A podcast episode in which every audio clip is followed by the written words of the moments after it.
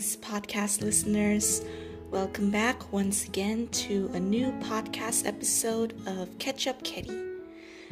I really did not expect the last episode to come off as something quite dark and, well, not like something I would usually say in a podcast episode.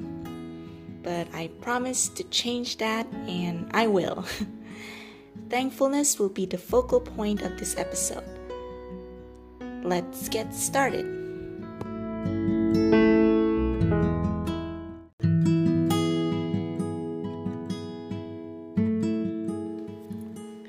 I feel like I mentioned that I am thankful for this several times already before, but I am just going to say it again since we are still on the topic of love and, well, one can never really be too thankful for something.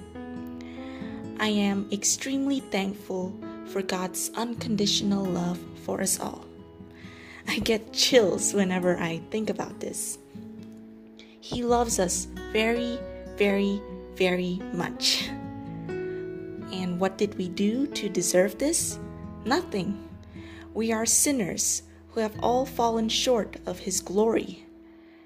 But God is love, and love conquers all. Love covers all.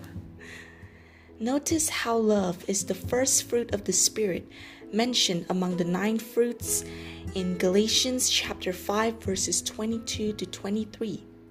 Love starts it all. I am very thankful for God's love for us. With God's love in us, let us not try to keep it to ourselves and instead show this love to others as well. After all, we love God because He first loved us.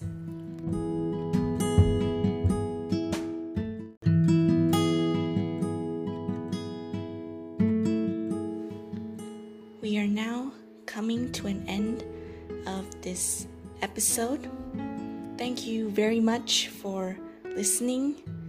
Please take care, everyone. Stay safe, stay healthy, and stay strong. Let us continue to spread the love of God in us to others. May God bless you all.